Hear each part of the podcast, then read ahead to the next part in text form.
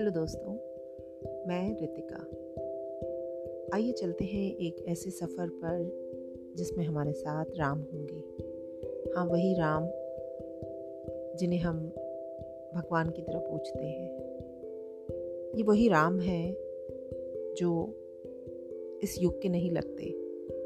ऐसा लगता है कि वो किसी अद्भुत देश के एक अद्भुत काल की कहानी है। लेकिन राम कथा इसी लोक, इसी काल की कहानी है और हमारे ही जीवन से संबंधित जो समस्याएँ हैं, उसी पर केंद्रित है ये कहानी। ये कहानी सर्वकालिक और शाश्वत है और हर एक युग में व्यक्ति के तार इसके साथ जुड़े हुए हैं। ये हमसे जुड़ी कहानी है। तो आइए सुनते हैं इस राम कथा को।